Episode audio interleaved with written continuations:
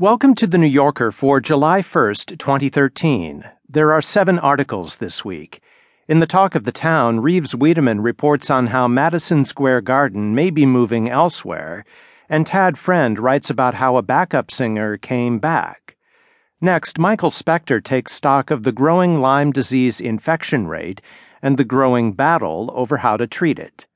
Then John McPhee explains why compulsions are hard to explain after that, a short story from Joyce Carol Oates, author of The Accursed, and in the current cinema, David Denby reviews the apocalyptic horror film World War Z, starring Brad Pitt. But first, it's this week's comment. In Options, Steve Coll writes about President Obama and the Syria crisis. The carved minaret above Aleppo's 12th century Umayyad mosque collapsed in April.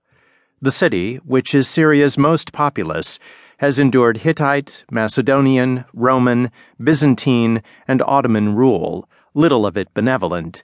But this year, forces loyal to President Bashar al Assad have delivered a distinctly modern form of terror, one the British pioneered in Iraq in the 1920s, then endured in the London Blitz the bombing of civilians to break their will.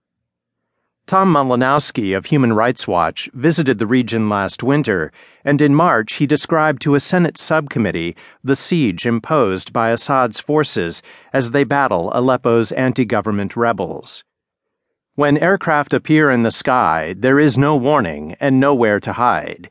Each day, people just wake up and wish for bad weather. Each local council faces dilemmas. Should schools be kept closed, denying children an education, or should they be opened, taking the chance that an airstrike could kill dozens of kids? Should people be asked to pick up their daily bread at bakeries, as they traditionally have done, even though government forces have repeatedly bombed bakeries as civilians lined up outside?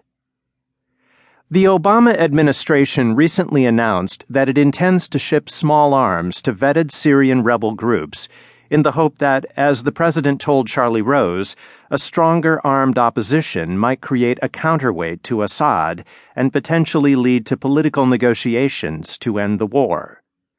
The president made plain that he was reluctant to send even light weapons, and he warned against any slip slide into deeper and deeper commitments to aid Syria's rebels or civilians.